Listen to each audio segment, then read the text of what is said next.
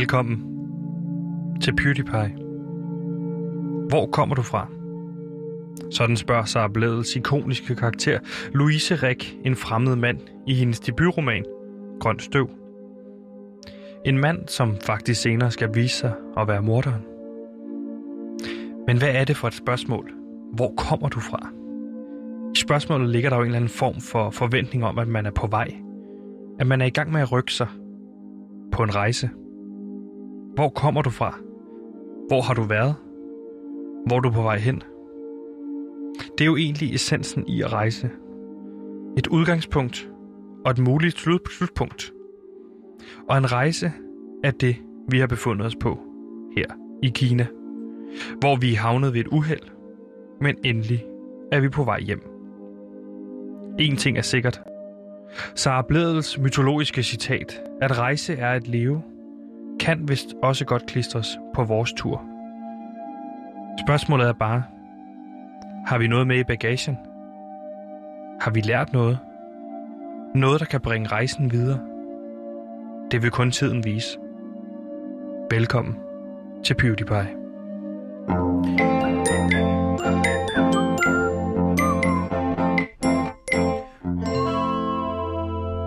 Og dermed også velkommen indenfor i, øh, ja, et lille lufthavnslokale, kan man sige, her i Be- Beijing Lufthavn. Det kommer vi alle sammen til, for inden vi kommer så langt, så vil jeg lige introducere, hvem det er, der står og taler her. Mit navn det er Sebastian, jeg er vært på programmet PewDiePie, et program, som skal forsøge at levere 54 nyheder på 54 minutter. Vi plejer at nå det, så essensen i det er, at vi vil også prøve at nå det i dag. Jeg har med mig her i dag øh, ved min side øh, vores producer Simon Sede, som vinker, kan jeg fortælle til lytterne, øh, vinker til alle jer derhjemme med et ønske om et fred på jorden selvfølgelig. Og så har jeg selvfølgelig også over for mig min faste researcher og indholdsansvarlige person, Gantimir Ertogradskov. Gantimir, velkommen til PewDiePie-programmet. Gantimir har taget lidt research og indhold med, ba da da da da da da da da da hvor han er en researcher og indholdansvarlig mand, for han er researcher. Hallo, Gantimir her. Jeg er researcher og indholdansvarlig, og det var et lille tip of the hat, en lille reference til Frank Sinatras Let's Fly Away, hvis det så sangen hedder. En lille hilsen til Frank Sinatra her den 16. april. Ja, og velkommen til programmet. Derfor, øh, vi har en masse spændende på programmet, og vi har egentlig travlt, for vi skal nå en helvedes bunke nyheder, som de ligger her. De er printet ud. 54 nyheder, det er en 54 ordentlig styks. bunke, kan jeg godt love Så jer det er for. bare at komme i gang, kan man sige. Velkommen øh, til programmet. Gantimir. Hvad venter du på? Øh, Hej, det er David Mandel, a.k.a. Øh, Lille Olsen. Øh, jeg vil bare sige, at PewDiePie var dem, der gav mig chancen for at komme ind og optræde og startede min karriere. Jeg skylder dem øh, alt. Og da jeg havde sex med min, en ko, min kone for at lave vores øh, seneste barn, der hørte jeg PewDiePie imens. Og fra en drengerøv, der har prøvet at have sex til en anden drengerøv, nemlig mig selv, Sebastian, så Tak. Ja. vil jeg sige velkommen til mig selv til programmet Gantimir. Lige nu øh, er det måske vigtigt lige at sige, at vi står i øh, en lufthavn, hvis der kommer noget langt på et tidspunkt. Vi står i Beijing Capital Airport. Øh, og Gantimir, her står vi jo, fordi at det endelig er lykkedes os at komme hjem fra Kina. Vi havde egentlig først øh, mulighed ja. for at tage hjem på søndag, Mm. men øh, I kan komme hjem to dage før. To en dage før. fredag. Øh, uden problemer, kan man sige. For lad os lige starte med at og egentlig tage folk med på rejsen. Hvorfor er det egentlig, vi er i Kina, Gantemir? Vi startede på en true crime serie, der hedder Der er Plus Radioen, der forsvandt. Den Ja. kan man lytte til øh, på, på det podcastnavn, der hedder PewDiePie True Crime. Det Og synes det- jeg, I skal tage ind og lytte til, fordi det vil også forklare, hvorfor vi er her i Kina lige nu, Ja. og hvorfor vi har brugt det sidste halvanden uge øh, i Kina. Ja. ja. Øh, det er simpelthen fordi, at vi har efterfulgt et, vi efterfulgt et spor. Sikke en rejse, vi havde været på undervejs. Og som man jo siger, eller som så er blevet siger, at rejse er at leve. Mm. Og Ganske det sagde. H.C. Andersen jo faktisk også. Han var den første, øh, mener man, der skrev citatet, Ja, at der er jo lidt at delte mening, om det er Sara Bledel, eller om det er det er H.C. Andersen. Men det er heller ikke han det, som... skrev jo i 1855, øh, Er man sikker på at det? rejse er at leve. Nu er du researcher. Er du sikker på de tal? Ja, jeg er researcher. Så. Men er du sikker på tallene? Det er det, jeg spørger dig om. Nå, ja, ja. Ja, jeg har jo lavet min research. Okay. Så Og indhold har jeg jo også taget med. Så vi skal 54. igennem 54 indholdspunkter, så vi Men skal... Gantemir, øh, hvis man vil øh, spare sig selv og høre selve øh, vores True Crime podcast, så kan vi jo lige fortælle os, og hvis du så, man kan sige, nu kommer der lige lidt spoiler alert, fordi vi endte jo både på Bornholm, Ja. øh, det førte os videre til øh, Mads Brygger, og til sidst lidt sporet os til Kina. På flyet på vej til Kina får vi så et opkald fra ungarbejderen i Elgiganten, der i sin tid tippede os omkring den her sag, at mm. Øh, efter, efter sine skulle der plusradioerne være opkøbt alle sammen af nogle andre, og det er derfor, vi ikke har nogen lyttere på Radio Loud. Det viser sig at være April snart. Ja. Det anonyme tip, som vi fik, øh, det var simpelthen april snart. Øh, det viser sig, at grunden til, at vi ikke har nogen lyttere, det er bare fordi, vi ikke har nogen lyttere. Ja, så simpelt er det. Og øh, Gansimir, det er jo så gjort, at vi har havnet i, i Kina, og sikke en rejse, vi har været på. Øh, jeg har øh, nyt livet, kan man sige, den sidste halvanden uges tid. Du har været på- meget på hotellet, som vi har overnattet på. Jeg sneg mig ud en enkelt gang og endte i, øh, hvad kan man sige, sådan en kinesisk ghetto, en form for kinesisk ghetto, hvor jeg endte i en form hvor for du hanekamp. kæmpede mod 16 haner i en 16 arena. haner mod Mr. White Man. Det kan man høre i Ja, det er dig jo, som jeg du er Mr. White Man, det er ja. korrekt. Og ellers har jeg nyt livet på, øh, på hotellet her, været i spa, biograf, steakhouse, hygget mig. Ja, Kina er jo sgu et meget dejligt land, Ja. når man får lov til at lære befolkningen at kende. Og det har jeg jo blandt andet gjort. Minus de der øh, holocaust-lejre, de har, så er Kina faktisk et forrygende land. Så kan man lige ignorere den del af det, blokke den ude, så vil jeg sige, og kan man holde fokus på øh, hotellerne og sådan noget, så er Hilton et fantastisk hotel at være på. Men Gansimir, øh, grunden til, at vi allerede kan komme hjem i dag, er også, fordi du øh, var en del af noget, du troede var et LAN-party-event, der Ah. hed The Umbrella Movement. Ja, øhm, og det er fordi, jeg fandt en masse venner, som jeg kunne spille computerspil sammen med. En slags computerspilsklan, troede jeg, at jeg var med i, sammen med de her nye kinesiske venner, som jeg havde mødt. Øhm, og det er, som du sagde, de kaldte sig selv for The New Umbrella Movement. Ja. Det viser sig så, Sebastian, at jeg har, jeg har været med i en oprørsgruppe. Ja, det har du været, uden at du egentlig lige Uden selv jeg vidste. Ja. ja. Og det fandt vi ud af i, i går. Fordi i går, kan man sige, der sluttede vores program jo på, øh, der blev banket på døren, og jeg var jo sådan, shit, er det mig og øh, den der dumme episode med ham russeren, der gled ned i Ja, spærområdet? som døde. Øh, som øh, Ja. som øh, du snakkede om, ligesom at man kunne se på videokameraet, at Lige du ligesom præcis. bruger dine ben til at trække ham ned under vandet, og så slår han hovedet, og så det dør jo, han. det, nu snakker vi ikke om det faktum, Gantemir. Vi, vi var egentlig i gang med at snakke om den oprørsgruppe. Jeg var frygtet, at det var spørgsmål til både ham og det der med, at hans, hans kone har efter sine forsvundet på hotellet. Ja, hende du låste ind i et skab. Som man så ikke har nu fundet af- siden. Nu afsporer du igen. Øh, Nå, ja, men jeg synes Det bare, var man skal jeg tage lytteren i hånden, og Men så det ligesom, viser sig, at de kommer ind og siger, we want Gantemir. Uh, we want to talk with the Gantemir. Og du siger, hello, Gantemir her. Jeg vil gerne tale. I'm a researcher, I, I'm... Uh, Content I'm, developer for the program PewDiePie. Ja. Men det var ikke derfor, de var der. De var, til, de var jo for at spørge, jeg sad ved siden af, og for at spørge ind til The Umbrella Movement, de ville tale med dig om, ikke? Ja, og det viser så, fandt jeg jo så ud af, at det var en oprørsgruppe, der kæmpede for Hongkongs løsrivelse. Ja. Og det gav så god mening i forhold til, at jeg har skulle øh, fi- få filmet en video af mig selv foran øh, Hongkongs flag. Og det kunne du have sagt dig selv. Altså, det, det, de siger jo også det her med, øh, øh, Umbrella er jo en reference tydeligvis til det her paraplyoprør, der er i 2014 med Hongkong-bevægelsen, ikke? Ja, paraplyer for at beskytte sig selv mod øh, tårgas. Men jeg troede, at det var en reference til den onde selskab i computerspillet Resident Evil 2. Det er en ærlig fejl, det er en ærlig fejl. Men Ja. ja. det viser os jo et, øh, et Det- klip, øh, hvad hedder det, et videoklip, hvor du sidder og siger nogle kinesiske gloser. Dem får de så oversat, hvor du sidder i sådan en video med et Hongkong-flag bagved. Ja. Og det, du siger i videoen, er jo faktisk, at du tror, øh, eller du siger, der er kommende angreb undervejs, og du har, at øh, I, du siger jo I, eller vi, vi har tænkt os at bombe hele Ja, men jeg gentog dem jo bare. Så. Ja. synes jeg ikke, at jeg kan stå til ansvar for de udtalelser. Nej.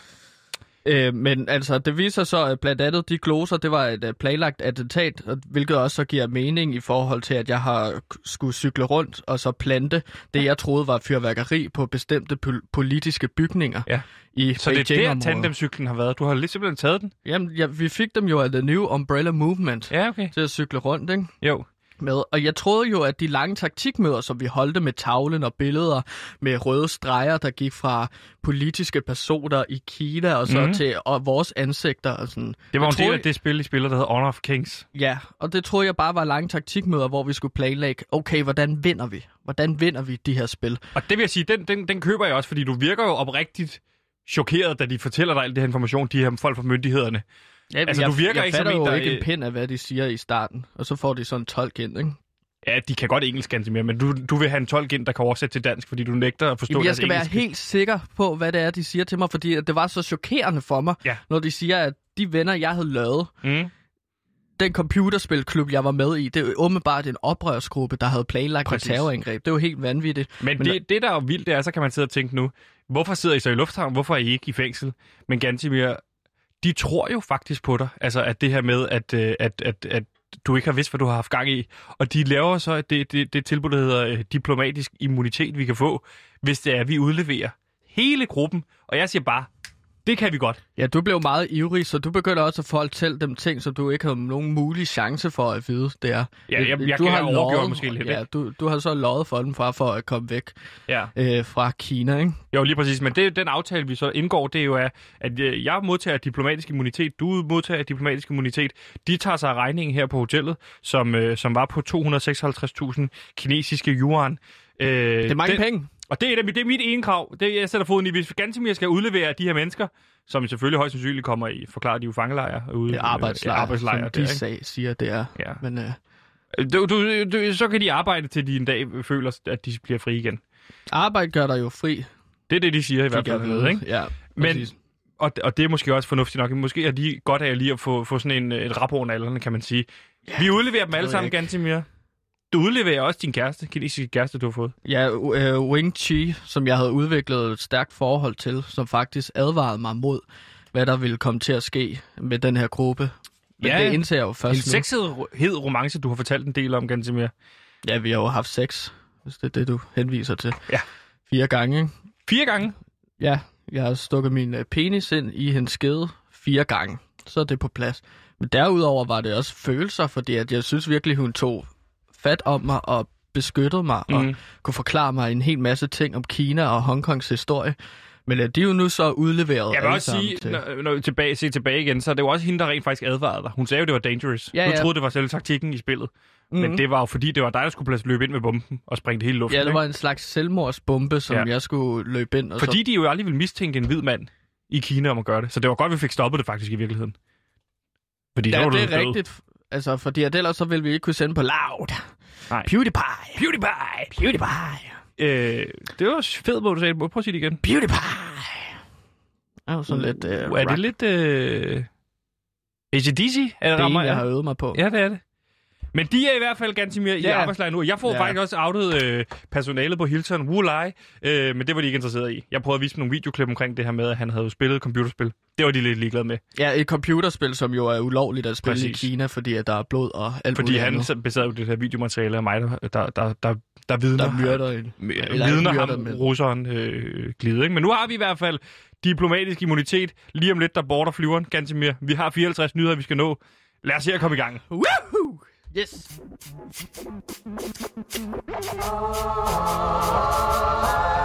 Den mest lyttede og prisvindende podcast om dansk musik, Den Nye Stil, tog Danmark med storm. Nu er efterfølgeren klar. Glæd dig til Den Gamle Stil. Her vil Pelle Peter Jensen, eller Jensel, eller hvad fanden han efterhånden hedder, dykke ned i dansk salmedækning, da det var allerbedst. Glæd dig til de dramatiske stridigheder mellem B.S. Ingemann og Grundtvig, og hvordan hele salmedækningen blev vendt på hovedet, da en ung mand ved navn Adam Øenslager kom ind ad døren. Hallo, jeg har en idé til en salme. Den er lidt løs, men jeg tænker, den skal hedde noget med... øh, Der er et yndigt land eller sådan noget. er det ikke meget, meget bred, bred ymer, ikke? Altså, Det bliver helt vildt. Glæd dig til Den Gamle Stil på Radio Loud.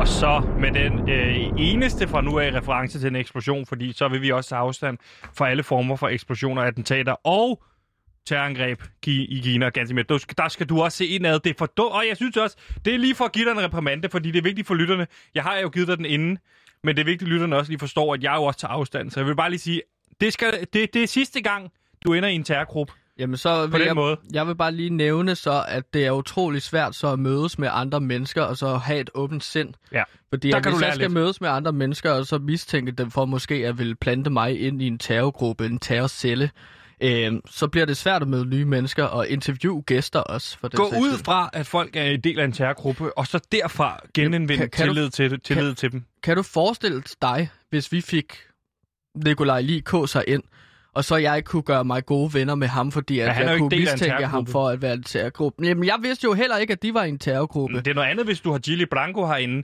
Nicolai Likos ved du jo nej, ikke nej, at tage for, men Sebastian, stop.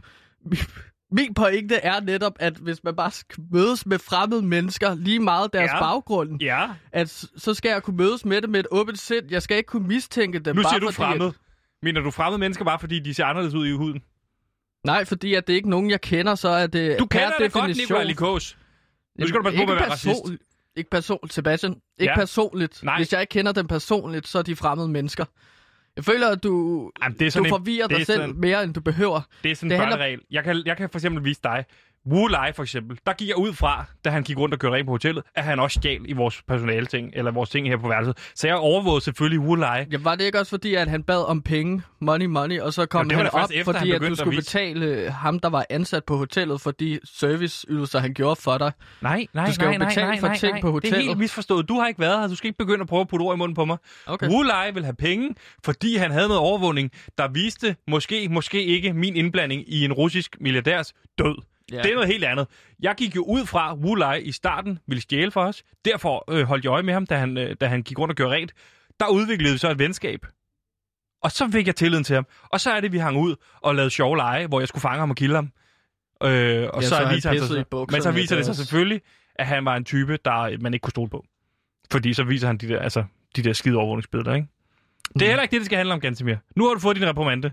Nu siger du lige undskyld til de få lytter, der lytter med live. Sig lige, jeg beklager det med Hongkong og Kina. Jamen, jeg beklager, at jeg var tæt på at skulle springe en masse bomber inde i Beijing, øh, som støtte til Hongkong, øh, uden min samtykke eller viden.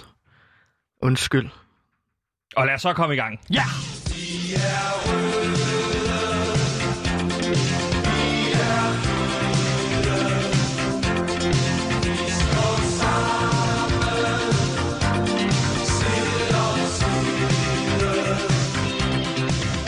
Ganske mere, fordi at i det her indslag, øh, vi er røde, vi er hvide, der kigger vi jo også en lille smule fokus på det, der foregår derhjemme i Danmark. Fordi lige om lidt skal vi hjem til Danmark, og så synes jeg, det er rart lige øh, lytterne vide, hvad sker der egentlig derhjemme? Ja. Og det er det, det her indslag, hvor jeg har lavet, som jeg har kaldt, hvad sker der egentlig derhjemme? Hvad sker der i Danmark? Hvad sker der egentlig derhjemme? DK, som står for Danmark. Ja, lige præcis. Og Ja, øh, jeg og kan hvordan- fortælle dig, at jeg har fået sms fra Metin, Ja, sms fra Metin, din gode ven, min ven. som så har skrevet til dig med en nyhed. Lige præcis. Hvad sker der i Danmark? Der er nyt om vores allesammens prins Christian. Fordi at øh, Danmarks kommende konge, selvfølgelig efter Pingo, medmindre han, Og Pingo, hvem er det? det er kronprins Frederik. Du, nu skal du, det ved du godt. Jamen ja, okay. Ja, og hvad er der med Christian? Jamen det kan jeg fortælle dig, der er nyt i forhold til ham, men må jeg ikke lige stille, starte med at spørge, hvad er dit forhold til øh, vores allesammens prins Christian? Jamen, øh, jeg synes egentlig, at... Nu kommer jeg ind og så ødelægger lidt dit uh, indslag her, men jeg synes egentlig, at den royale familie er sådan ret irriterende. Men jeg synes, at prins Christian, for at holde os til ham, han er en ung Det er det, og spørger dig flot mand. Han er nemlig en rigtig En flot mand. mand. Lige præcis. Og jeg kan fortælle dig, at øh, den unge prins Christian, det er blevet offentliggjort, han skal simpelthen på kostskole i Herlus, på Herlusholm. Okay, Er det ikke vildt? jo. Og det er altså lige lidt nyt hjemme fra Danmark. Ja. Og øh, ganske mere, jeg har jo selv været på øh, kostskole som ung. På, som, har du det? Hvor, hvorfor har du været på kostskole? Altså, hvad, Det har hvad du mener aldrig hvorfor fort- jeg har været på kostskole? Jamen, det har du aldrig fortalt mig. Nej, Hvad, men det er fordi, det er en periode, jeg ikke snakker så meget om i mit liv. Men da jeg var 13 år, øh, tog jeg en kostskole, eller jeg tog jeg ikke, mine forældre tog en beslutning omkring, at øh, jeg skulle bringe 6. klasse øh, på en kostskole i Frankrig. Okay. Nå, men altså, hvorfor beslutter de sig for, at det er jo langt, Sebastian, i Frankrig? Det er langt væk, kan du sige, men det er også en måde at, at udvikle sig selv på. Det var noget med øh, en sag, der kørte derhjemme på skolen omkring, at jeg, jeg, jeg havde lavet nogle dødstrusler til en pedel. Øh, Nå, hvorfor var de du var- sur på ham? de var, jeg var ikke super jeg var lavet dem for sjov. Det var fordi, okay. jeg lige havde set øh, en film, øh, Ja. hvor de skrev dødstrusler i. Og så skrev jeg sådan nogle dødstrusler for sjov. Det blev så til en helt stor sag på skolen, og alt, Mm. alt kom i alarmredskab og, og nye øh, øh, måder at beskytte pedellen på, og skulle han have lov til at gå med våben, og alle mulige underlige ting, hvor jeg sådan, er det ikke lige at overgøre det? Ja. Men det kom hjem til min far, og det hudede ham ikke, skulle jeg hilse at sige. Så Nej. det, det fik, vi, fik jeg en ordentlig omgang. en balladedreng, du er. Ja. Sådan en balladedreng. Lige præcis. Og lidt nogle andre ord, han brugte. Ja. Men, men så det blev besluttet i fællesskab, at øh, jeg skulle på kostskole. Kostskole. Og Yes. i Frankrig. I og, hvor skulle, og hvor skulle du på kostskole henne i Frankrig? Marseille! Marseille. Boarding School Marseille hed den. Nå, det lyder Øh, da lækkert. Så Ja. kom du derned. Ja. Hvor lang tid brugte du der? Jeg var der i øh, syv uger og tre dage. Syv uger og tre dage. så øh, tog jeg hjem. Okay. Og frivilligt. Ja, det kan man godt sige i hvert fald. Altså, det, var, det var jo sådan, at de låste dørene til vores værelser om natten. Øh, og øh, efter, jeg tror efter, hvad, hvad er det sådan? Jeg tror, jeg beslutter mig for, at jeg rigtig gerne vil hjem efter 6 timer på skolen. Der, er- der, jeg er ikke så vild med, med ideen om hele det her kostskole. Jeg tænker jo også mange nye venner og spændende og sådan noget. Ja, ja. Øh, men de, har, de havde sådan en leg, der hed øh, Setionnaire øh, vers la saucisse. Okay, Som og hvad, man kan sige, groft oversat til dansk hedder slå til pølsen. Og det hedder ja. de nye øh, øh, elever, de hedder pølser øh, på den her skole. Og det var sådan nogle, det var Mm. præfekterne, de skulle, øh, så, så, så var det sådan en leg, det var meget sjovt, det var, man kan sige, det var sjovt, fordi det var fællesskab, men så skulle man lægge sig ned som den nye øh, pølse, og så hed det slå til pølsen, og så, så øh, gik de rundt, og det er ligesom sådan en stoledans, gik de rundt, og så da musikken stoppede, den der stod ved ryggen, kunne så løbe over og sparke ind i ryggen.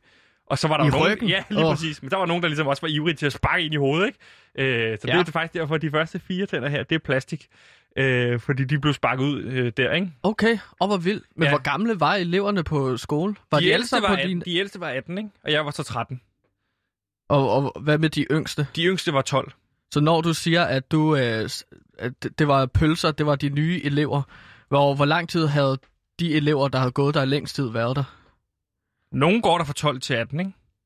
Så de har gået der i 6 år, år. ikke? Ja. Men jeg så aldrig de andre være pølser. Det var altid mig. Og det var i lang tid. Der var flere uger i streg, hvor vi skulle lege slå til pølsen. Så det var kun dig. Øh, Du, du prøvede ikke selv, at du skulle sparke eller slå til nogen? Nej. Okay. Det skulle jeg ikke. Men, øh, men en situation, jeg virkelig husker, det er, at jeg om natten ligger i min køjeseng. Ja. Endelig faldet til ro. Mm. Og så om natten, der hører jeg så et skud. Et skud? Ja. Altså, hvad for et slags skud? Pistolskud. Pistolskud? Ja. Okay, Jeg sindssygt. løber ud på gangen for at se, hvad sker der her? Er det om natten? Var Alle de andre ikke elever er derude, ikke? Var døren ikke låst? Jo, jo, men Men- vi havde en må- måde at få dem låst op på indenfra. Man, var jo ikke, man fandt jo hurtigt ud af, hvordan. De havde sådan en, hvor man kunne tage den til højre. Så låste den op. Okay. Altså, så, det, så du kunne låse indenfra? Ja. Okay, ja. Nu når Nå, jeg men så- forklarer det, så kan jeg da godt se, at måske var de ikke låst. Som... Måske var det mig selv, der låste døren. Og folk så, ude. Ja, så måske lidt havde for nogle af de dig. andre. Ja, Især Rafael. Der var en fyr, der hed Rafael. okay, Rafael, ham må du lige forklare lidt om. Men kan du ikke fortælle, hvad, hvad var det for et Jo. skud? Så kommer jeg ud, og så er det Rafael, der har skudt en lærer. Han havde simpelthen bare skudt en lærer. Men det var fordi, lærerne, de havde jo, de måtte jo, det må man jo også stadig den dag i dag i, i Frankrig, i hvert fald i Sydpå, Marseille-området, slå eleverne. Og. Ja. der var så en af de her elev, øh, lærere, der havde banket Rafael så meget, at Rafael besluttede sig for at skyde ham. Okay, Rafael, øh, så han havde, hvad for et våben han havde? han kom fra ghettoen i Paris. Spiller fodbold den dag i dag i Real Madrid. Okay, det er simpelthen en Rafael fra Real Madrid. Ham kender jeg jo godt som uh, sportsekspert på Ja. Loud. Han er så... Uh, han Men er, ikke sige hans fulde navn, det tror jeg ikke øh, vil hue, hue, hue ham så, så godt. Så han har simpelthen taget et andet menneskes liv. Det er i hvert fald sådan, som, øh, som historien gik. Hvor, Men- hvor mange havde våben på skolen? De fleste, tror jeg. De fleste? Jeg havde en, en skarp teske, som jeg kunne forsvare mig med.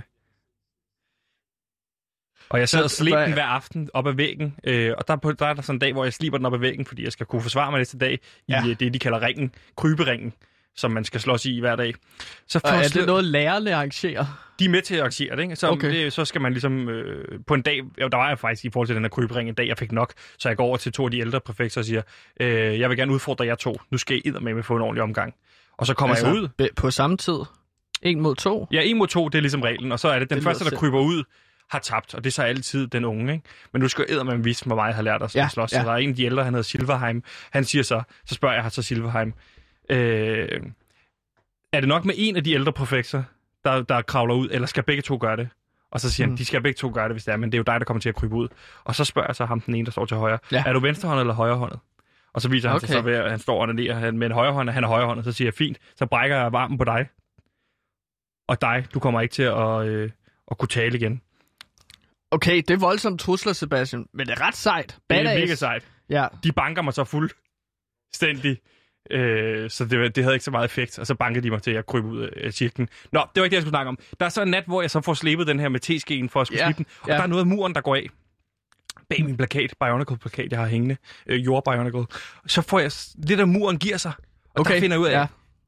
Det er min vej ud. Så jeg graver hver aften. Hvor graver jeg? Nå, gemmer bag, det. ja, så du laver sådan en lille hul bag plakaten, Lige præcis. det til. Okay. graver, og så alt det der øh, det overskydende sten, der kommer ned i jorden, det tager jeg ned i lommen, og så når jeg går rundt derude, så står jeg sådan og rusler det ud af lommen, ikke? Altså det her ja. overskydende sten, så der er ikke nogen, der opdager det, ikke? Hvad kæft, hvor smart. Og der er så en aften, hvor jeg så Et graver... lille fif til lytterne derude. lille fif til lytterne derude, så får jeg gravet hul i væggen, og Ja. tænker, nu er jeg ude. Så finder jeg så ud af, at jeg har gravet hul ind til ham ved siden af. Så, så det havde ikke det store effekt. Eller sådan. Nu kunne vi tale sammen om aftenen, men det var han ikke interesseret i, så han kravlede og bankede mig der. Ikke? øh, og han havde lidt fedt våben. Han havde sådan en, en, en, en tandbørste, hvor, han havde, hvor man kniv, ikke? Så han stak mig i, øh, i brystkassen tre gange. Med barberblad Ja, på. en præcis. klassiker. Det er en klassiker. fængselssystemet, ja. Nå, men så, så du har bare lavet et hul til en øh, mand, som rigtig gerne vil altså, banke dig. Så det, det var- brugte vi så nogle aftener på der. Men du siger, at du er kun du er der kun syv uger på den her franske Syv uger, kost, dage. kostskole. Så Hvordan finder kommer du så væk derfra? Min far finder ud af, hvad der foregår, og så kører jeg ned og henter mig. Nå, hvor dejligt. Og så, så kører vi så ellers hjem derfra. Men hvorfor valgte han den kostskole i starten? Hvad, hvor, altså, hvad er dens omdømme? Han må da have hørt noget om den her kostskole i Marseille i Frankrig, siden han sender dig derhen. Jamen, omdømmet var jo bare, at det her det er sådan en kostskole, der gør drenge til mænd. Og det gad min far godt. Øh, Okay. men altså, øh, det står jo mellem der, at øh, jeg skal ringe hjem til min far og fortælle, at jeg kan ikke mere, eller jeg skal vælge at myrde en øh, Rafael, som er ude efter mig. Ikke? Og der beslutter jeg mig så for at ringe hjem, og der kan jeg komme hen og hente mig. Og så, øh, han har aldrig sagt undskyld min far, men øh, det behøver han heller ikke, kan man sige. Det er jo okay. også min egen skyld. Nej, det, det har han sagt til dig måske. Men prins Christian skal altså på, øh, på øh, kostskole. Der er øh, noget, på prins Herlufsholm. Christian kan glæde sig til, ikke? Der kan jeg noget se frem til, men der er i hvert fald en ting at sige. Det var lidt nyt. Øh, det her indslag, vi har kaldt... Royal Ny- nyhed. Nej, det hedder indslag, indslaget hedder... Så nyt. Nyt fra Danmark.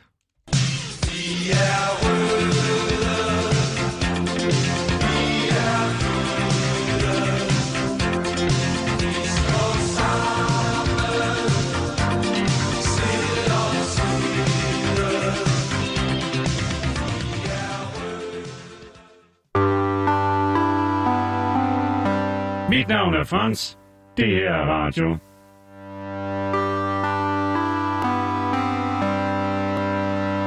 Gansimir, der er jo mange facetter i dit liv, som, øh, som vi tit taler om, og som fordi de er spændende. Altså, du har oplevet meget på, øh, hvad kan man sige, en ung mands i en ung mand, altså i din alders liv. Og en af de facetter i dit liv, der har, der har fyldt meget, er jo, at du har været assistent som Frank Jensen, øh, for, assistent for Frank Jensen igennem Ja. en otteårig periode, som vi også har talt en del om her i programmet, og som er, som er en mega spændende del af dit liv. Mm. Vil du lige kort fortælle, måske lige sætte nogle ord på, hvad, hvad vil det sige at være assistent for Frank Jensen? Altså, det er hårdt, det er givende, Ja. det er udfordrende, det er lærerigt.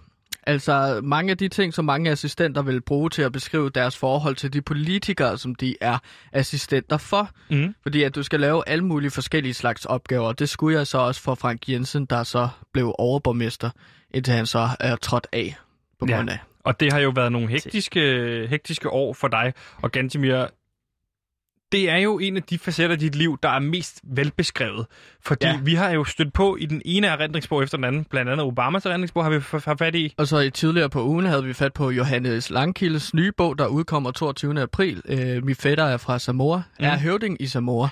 Der er der også et kapitel omkring øh, en, øh, en tv-debat mellem Nasser Carter og Frank Jensen, som du spiller en stor rolle i. Ja. Og øh, du har simpelthen forklaret mig, du har jo nemlig en hel hylde derhjemme med en masse politiske biografier og, og personlige biografier fra folk, hvor du er med i, i forskellige kapitler, hvor du lige har lagt et label ind. Hov, her fungerer jeg, her er jeg faktisk med i. Ja, lige præcis. Øh, hvor jeg bliver beskrevet som assistent til Frank Jensen. Mm. Øh, mit navn bliver ikke brugt så meget, men det er typisk i den politiske verden. Assistenter er bare assistenter. Der er ikke noget navn på, der er ikke noget alder. Nej. De er bare. Det er jo oftest, øh, fordi Robotter. Frank Jensen øh, fylder meget, har fyldt meget i det politiske landskab, så han er jo også beskrevet i mange forskellige øh, romaner mm. eller biografier, øh, og, og et af de, øh, der bliver du beskrevet som assistenten, og det er jo ikke kvad dit virke som assistent til Frank Jensen. Mm. Der er jo ikke som sådan nogen, der bare skriver her, hør lidt om Gantemir. Nej, det, det er Frank Jensens assistent, fordi det er det, der er relevant på det tidspunkt. Ikke? Og Men hvad jeg- skal vi høre om i dag, Gantemir? Jamen, jeg har fundet en ny episode med, hvor jeg bliver beskrevet sammen med Frank Jensen, og det er fra det her afsnit, det er fra Helle thorning Smiths øh, bog, biografi, Hvad man ikke dør af, der er fra år 2017. Ja, så en lidt ældre sag, så det må være en lidt ældre episode, vi skal have fat i i dag. Ja, fordi at den, den beskriver ligesom kampen mellem Helle thorning Schmidt og Frank Jensens, øh, ja, den kamp, som de havde om formandskabet øh, i år 2005. Uh, Det- så vil det 16 år siden, Gansimir. Formandskabet for Socialdemokratiet, det blev ligesom afgjort den 12. april år 2005, Mm. da de skulle vælge en ny leder efter Mogens Lykketoft. Og der er du øh, på det her tidspunkt assistent til Frank Jensen. Hvor Ja. gammel er du her? Jeg er 12 år på det her tidspunkt. Øh, Jeg starter meget tidligt, og det er ligesom Frank Jensen, der skulle vælge, hvad for en assistent han ville have. Og så ser han den her unge knøs fra Så det Herlev. må være blandt dine tidlige år, øh, hvad kan man sige, som assistent for Frank Jensen, er det ikke? det, det er meget tidligt i min assistentkarriere, ja. så øh, jeg, havde, jeg gik blandt andet rundt med en sixpence for at se lidt ældre ud, så vi kunne virke lidt mere autoritære. Var det dig, Ja, der nogle gange besluttede, at du skulle også have sixpence på, eller var det Frank Jensen, der Det var sagde? Frank Jensen, der sagde, den her sixpence øh, ser godt ud på dig. Så I havde matchende uh, sixpence på? Ja, lige præcis. Og han var også Klædte han meget... dig ud som en lille udgave af sig selv? Ja, Det lyder sådan. hvordan vidste du det? Det lyder bare, når du får beskrevet det sådan. Hvordan Ja, så I så så ud, når I kom ind? Jamen, så kunne vi have sådan... Øh, han kunne godt lide sådan gråt øh, blazer. Øh, grå, Jakkesæt? Ja. Ja. Og så blå øh, skjorte, og så rødt slips, og det havde jeg så også, men jeg var så bare en 12-årig dreng, og så fik jeg også bretter på. Lignede du Frank Jensen meget? Havde du også det skæg der? Jamen, jeg Du fik, fik jo sat, skæg tidlig i en tidlig alder, ikke? jamen, jeg fik sat sådan nogle stube på, øh, så han havde hyret en make-up-person, øh, som Okay. skulle s- sidde og prøve at få mig til at se lidt ældre ud Ja. i en alder af 12 år. Så jeg fik sådan en mundkusse, øh, som det jo hedder. Det gør det. Det er ikke, det er fordi du, det var ikke... Nej. Men Gansimir, skal vi ikke høre, høre, hvad er for det kapitel er det her fra? Det er fra kapitlet, øh, hvor, han, øh, hvor Helle thorning Schmidt beskriver øh, valgaften, der var på Vega, Ja. hvor det bliver annonceret. Øh, alle, stemmerne, alle stemmerne bliver talt op, og så bliver det annonceret, hvem skal være formand for Socialdemokratiet og mulig statsministerkandidat. Gansimir, take it away.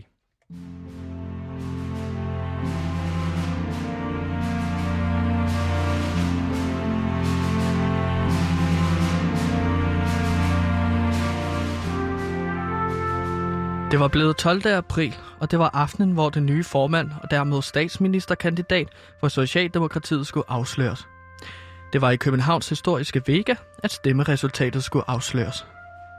Jeg havde i starten slet ikke interesse i at blive formand for Socialdemokratiet. Men da jeg så, at alternativet var Frank Jensen, så vidste jeg, at min politiske linje ville være meget sundere og bedre for Danmarks fremtid. Jeg var nervøs, for Frank Jensen var kendt som en snedig politiker – jeg stod med min mand, Steven Kinnock, og trippede lidt på stedet i Vegasal. Pludselig ser jeg Frank Jensen komme gående mod mig med et smørret smil, mens han klapper langsomt i sine hænder.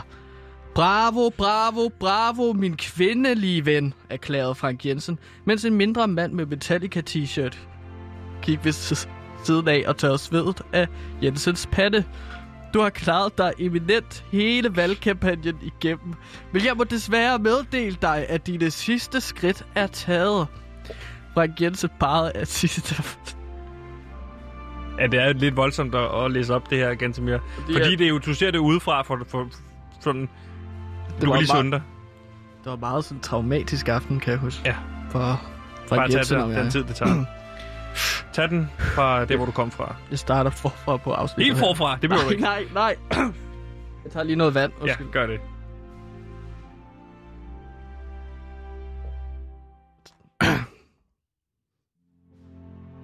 Jeg tager det afsnit igen her. Ja. Frank Jensen pegede på assistenten, der spiste frikadelle på størrelse med hans hånd. For ser du, det er ikke hvem som helst, der har talt stemmerne op. Det er min personlige assistent. Frank Jensen, der tydeligvis virker stolt over, at han havde fået det ud af at plante sin personlige assistent i den demokratiske optælling af stemmer, fortalte, hvordan hans udspekulerede plan skulle sikre ham en fremtidig statsministerpost. Pokkers den partipolitik. Det er frustrerende. Ved, øh, det er det mest frustrerende ved politik. Man skal virke glad og positiv udadtil, men inden for partiet kan de værste kampe stå, blandt andet mellem mig og Frank Jensen. En anden del af hans udspekulerede plan var at skifte velkomstdrinken, der skulle have været rosé, ud med hvidvin, fortalte han, mens han slikkede sig om munden og savlede ukontrolleret. Da jeg spurgte ham om, hvad det ville gøre godt for, tænkte Frank Jensen sig op og forvirret fik mumlet til sig selv noget med, at det virkede som en god idé på tegnebrættet. Da assistenten var færdig med frikadelle, tog han kuglepind og notatpapir frem og fortalte min mand Steven Kinnock og mig, at der findes 27.000 vinfarme i Frankrig. Hvor mange der laver hvidvin og rosé vidste han ikke, men det var da meget interessant, synes han. Jeg grinte modvilligt, mens assistenten begyndte at skule med øjnene og pege på sit hår. Jeg klappede Frank Jensens assistent på hovedet, hvortil han smilte og anerkendende nikkede med hovedet.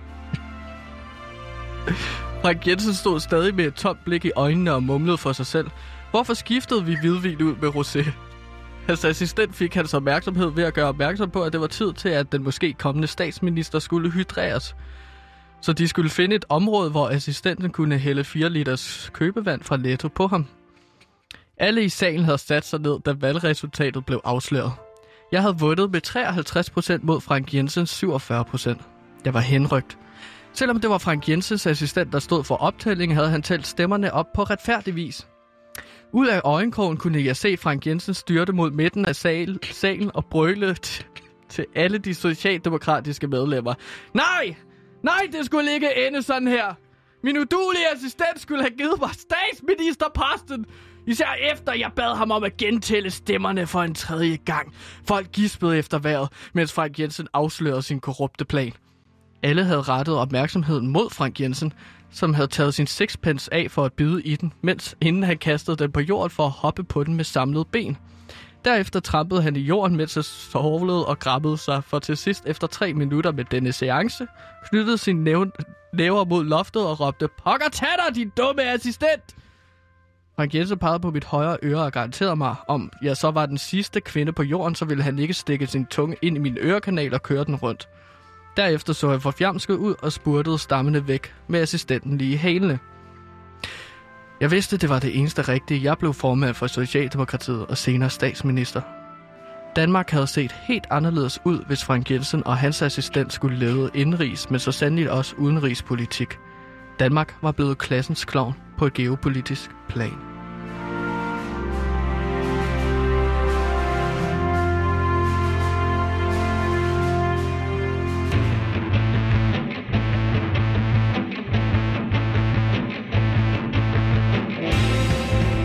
Kommer din yndlings-tv-podcast. Det sidste ord. The Podcast.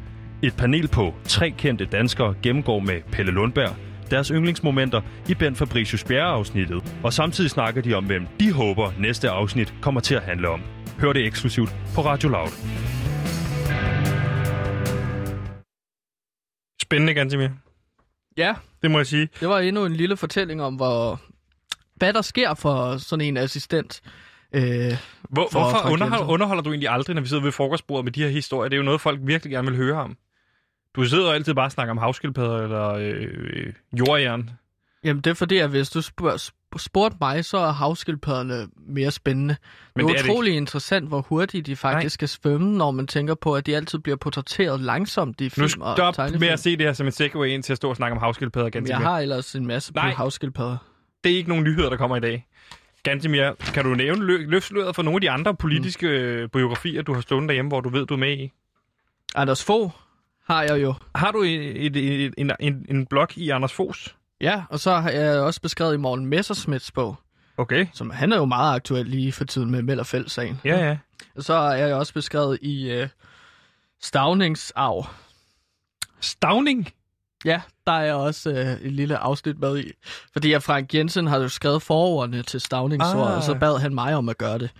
Så der kan man ligesom se mig skrive en... Øh, føler jeg selv en meget Så er du øh, ærefuld. Ja, jeg har skrevet en del bøger for politikere. Okay. Eller i hvert fald øh, For Frank Jensen. øh, afsnit Ja. for Frank Jensen. Ikke? Øh, hvis de har bedt ham om at skrive en artikel et sted, eller et opslag, et eller andet, så har jeg skrevet, højst sandsynligt skrevet det for ham. Den, øh, den gode gamle Frank. Men I er ikke rigtig i kontakt med dig, Frank Jensen? Nej, der, der er en hel episode, som jeg ikke vil ind på nu her. Så er beskrevet i en bog? Ja, som jeg også meget gerne vil læse op af, men det tænker jeg måske, at vi kan gemme den sag der. Men det, det, det er også mere sådan, at så bliver jeg jo ældre, Ja. og så altså du, du kender det jo også godt fra dine venner med Peder og CH, ikke? At man Ja. bare bliver ældre, og så vokser man lidt ligesom fra Nej, hinanden, og så nej. ser man ikke hinanden Mig og længere. Peder se jo, er der ikke vokset fra hinanden, hvad er det, du taler om? Nå, men du snakker Vi er bare... pause. Ja, Ja. men du ser dem bare aldrig længere, vel? Nej, ikke for tiden, men vi ser dem jo... Der er jo fremtiden, hvor vi ser det corona. De forklarer det jo gang på gang. Nå, ja, okay. Forsamlingsforbud er tre eller to, eller hvad er det, de siger? ja, fem og snart ti, ikke? Ja. Men altså, jeg, jeg vil bare sige, at vi er bare vokset fra hinanden, mig og Frank Jensen, og det, det, det er mest det.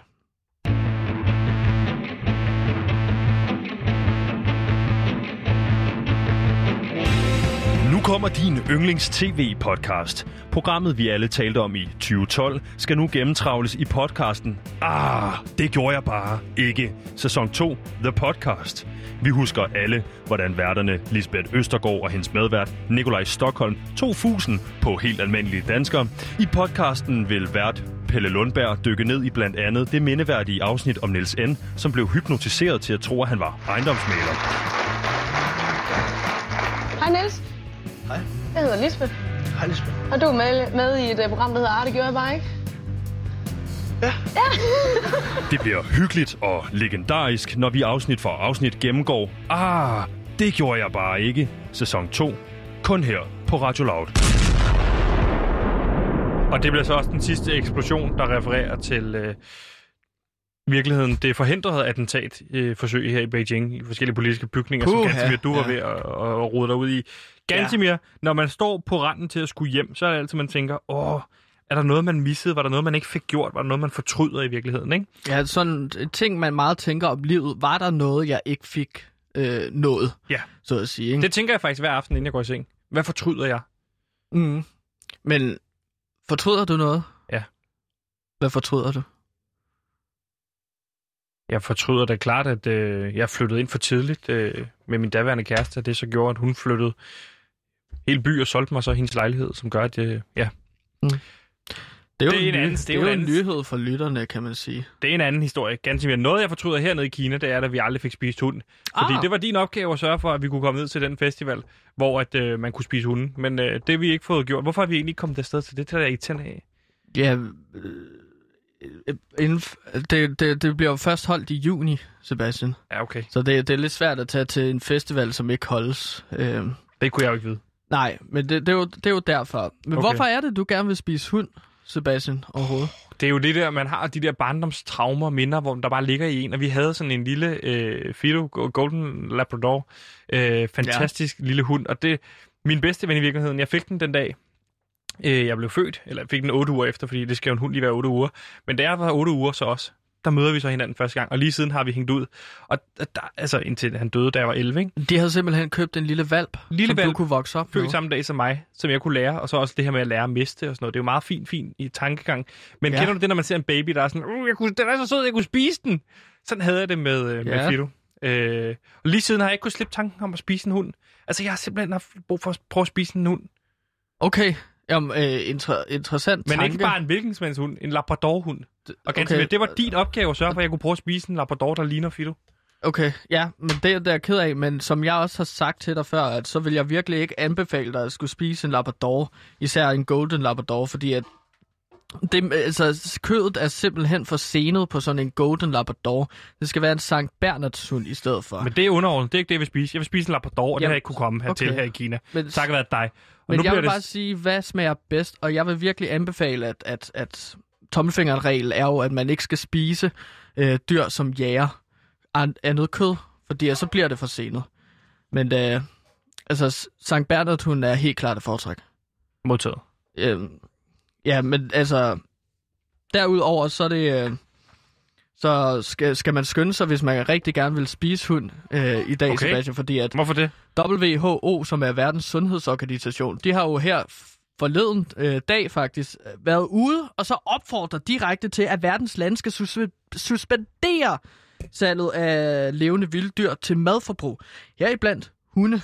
Så nu kan man ikke spise hunde mere i Kina? Hunde går fra at være, kæ- øh, undskyld, fra at være et øh, øh, dyr, som du kan spise, til et husdyr. Og så er der andre regler. Fra husdyr til kæledyr, undskyld. Det er Golden Labrador gået til, ikke? Og så er der andre regler, og de regler har man ikke haft i Kina. Hvad er det for nogle regler? Øhm, Jamen, du kan ikke spise husdyr. Jo, du kan spise husdyr. Undskyld, nu blander jeg det sammen. Ja. Du må ikke spise husdyr.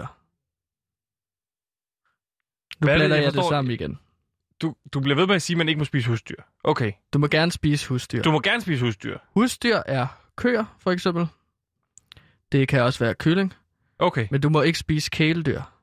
Det er det, vi i Danmark for eksempel kender som hunde, Ja. katte, øh, så videre, ikke? Okay, så nu må man ikke... Nu bliver, altså, nu bliver hunde hvad til, til kæledyr i stedet for husdyr i Kina. Ja, altså derudover er det jo også blevet ulovligt at opdrætte hunde til at til spise. Fordi de har fået status som kæledyr, eller hvad? Ja, lige præcis. Så Sebastian, ja, jeg må desværre sige til dig, at øh, du, du, du kommer til at aldrig at kunne spise en hund. Dine chancer har aldrig været lige så gode, som, øh, som det har været nu at spise en hund. De ændrer sig reglerne blandt andet på grund af WHO. Og det er jo blandt andet også fordi, at... Nu fortryder de jeg siger- endnu mere. Nu fortryder jeg da endnu mere, at jeg ikke har spist hunden. Jamen, det er jo som WHO siger, så er, er altså kilden til 70% af alle smitsomme sygdomme hos mennesker, det sker jo af øh, hos vilde dyr. Blandt andet flagmusen til coronavirus. Og det er derfor, at WHO vil slå hårdt ned mod, øh, at man ligesom kan spise dyr som hunde, flagmus. En rigtig partykiller. Det er Ja, dig, der der- siger, at du har jo spist hund masser af gange. Du siger, at det smager lækkert. Ja, og jeg, jeg synes, at det smager rigtig lækkert. Og der er Sankt Bernhard bare en rigtig lækker hund at spise. Øh, Så du vil sige, at Sankt Bernhard-hunden er klart den lækreste, eller hvad? Ja, store tykke dyr er som regel bedre, Sebastian, fordi at der, er- der er mere fedt på. Hvor mange hunde har Kødet du er prøvet? rent. Et otte hunde. Så jeg har prøvet lidt af hvert. Jeg har prøvet en chihuahua i Mexico. Okay. Og der vidste jeg ikke, at det var en chihuahua. Og det er jo selvfølgelig beklageligt. Men det smagte godt. Okay. Så sådan en lille chihuahua med ja, noget chili sauce og nachos. En Sankt Bernard hund vil jeg anbefale, du- at man slowcooker. Hvordan, får du, hvordan får du serveret chihuahuaen? Bare sådan som en helt, ligesom hvis man fik en helt grillkylling. Ja, jeg troede, at det var en grillkylling. Men det er jo lige en chihuahua, hvis du får den ud. Ja, og der er be- det er også beklagende. Jeg troede bare, at det var sådan, undskyld mit sprog, retarderet kylling. Så så helt forkert ud. Men jeg synes også, at man, hvis man skal spise noget andet og spændende, så skylder man lige det at sige til ens øh, gæst. Og det er en chihuahua, du spiser. Det kunne du ikke se, at det var en chihuahua. Jeg troede, at det var en kylling. Ja, okay. Sagt. Så det er beklageligt. Og ja, men jeg kunne smage det. At det var ikke en kylling, men mums chihuahua. Det vil jeg anbefale chihuahua også. Chihuahua og Sankt Og Sankt. Bernhardshund, ja. Det er i orden, Gantemir. Det var jeg glad for, at vi lige fik talt om det her. Det gør mig lige lidt mere øh, tryg i, at det måske heller ikke er verdens bedste idé. at- Det var en nyhed for satan. Nå, det var den WHO! Det var den første nyhed. Sådan. High five på den. Nej, det får du ikke high five for. Nå, vi har okay, ikke nærmest men- intet tilbage i programmet. Vi har lavet en nyhed. WHO slår ned, hårdt ned mod for, øh, steder, der sælger øh, øh, hunde som, som øh, hu, øh, mad. Nyhed. Du lytter til PewDiePie. Mit navn er Victor Lander. Det her program, det gav mig lysten til livet.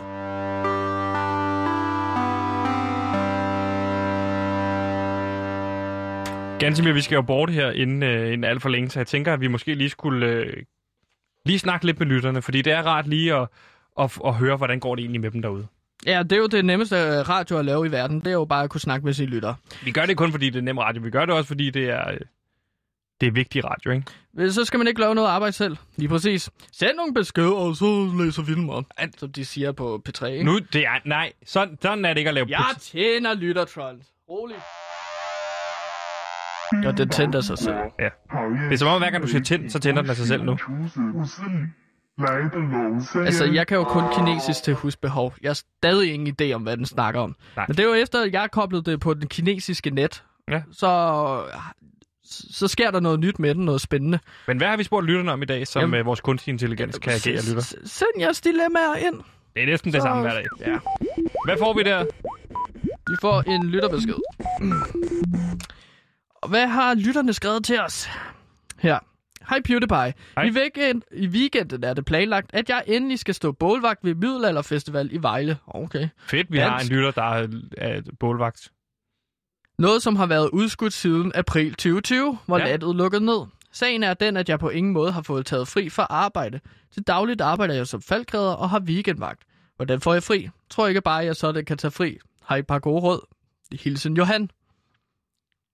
Johan, tusind tak for det første, fordi du skriver herind øh, til os. Det er vi rigtig glade for.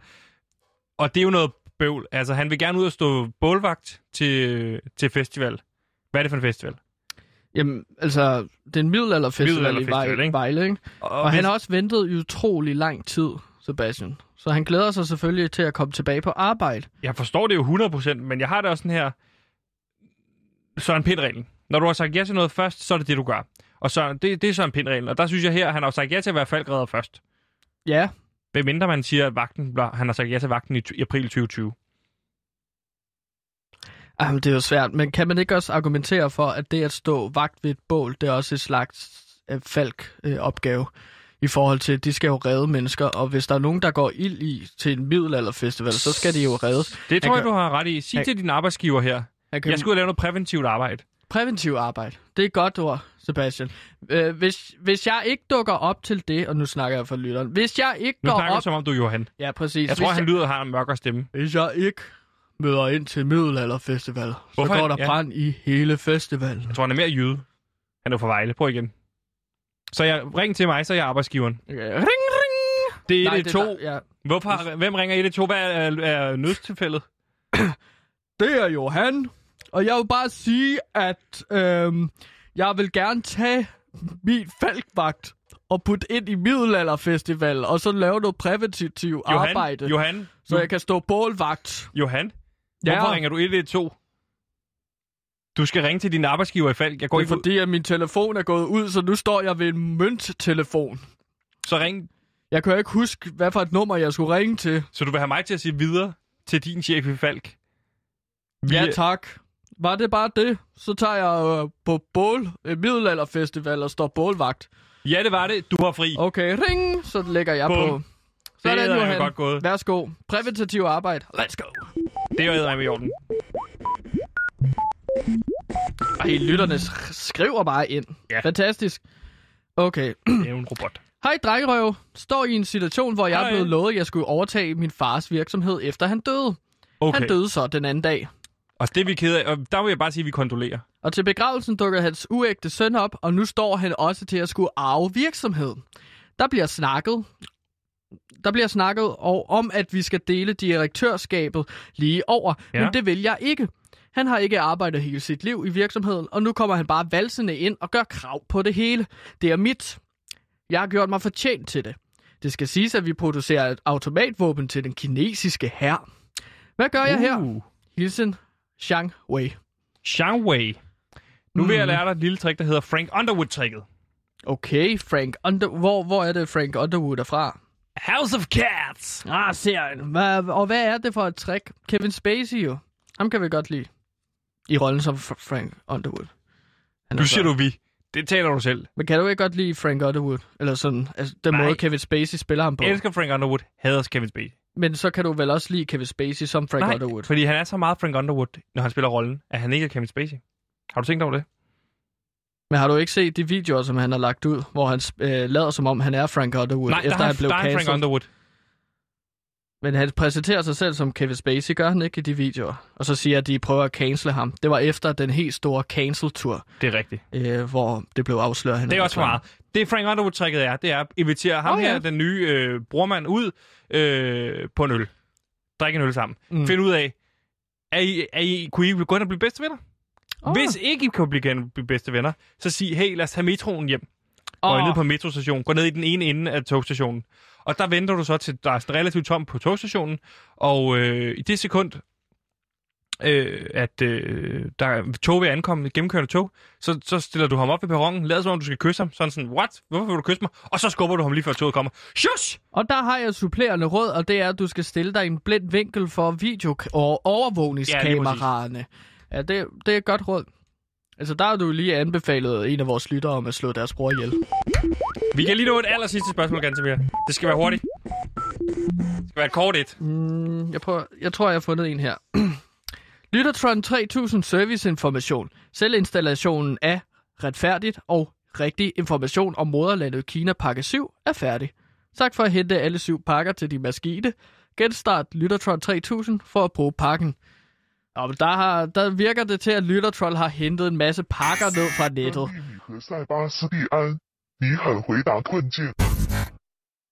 Nå, der kom der lige pludselig knister ud af Lyttertroll. Får du pakket ham sammen og tage ham med? Øh, det ved i, jeg ikke, øh, om jeg tør. Så lader vi ham stå her. Det må du selv om. Den kinesiske regering har jo øh, har været så venlig at give Lyttertron sin egen plads på flyet. Lige præcis. Heldigvis bagerst til flyet, så vi slipper på at forhøre ham. Ja, det kunne ellers også være fint med, at så kunne vi bare svare på en masse lytterdilemmaer på turen. Ja, jeg, jeg gider ikke snakke med lytter, hvis ikke det er on air. Så bliver det underligt. Og du så har kan ikke de rende mig i røven. Seriøst, lytterne kan rende mig i røven, hvis Men hvad ikke... nu, hvis det er fans af dig?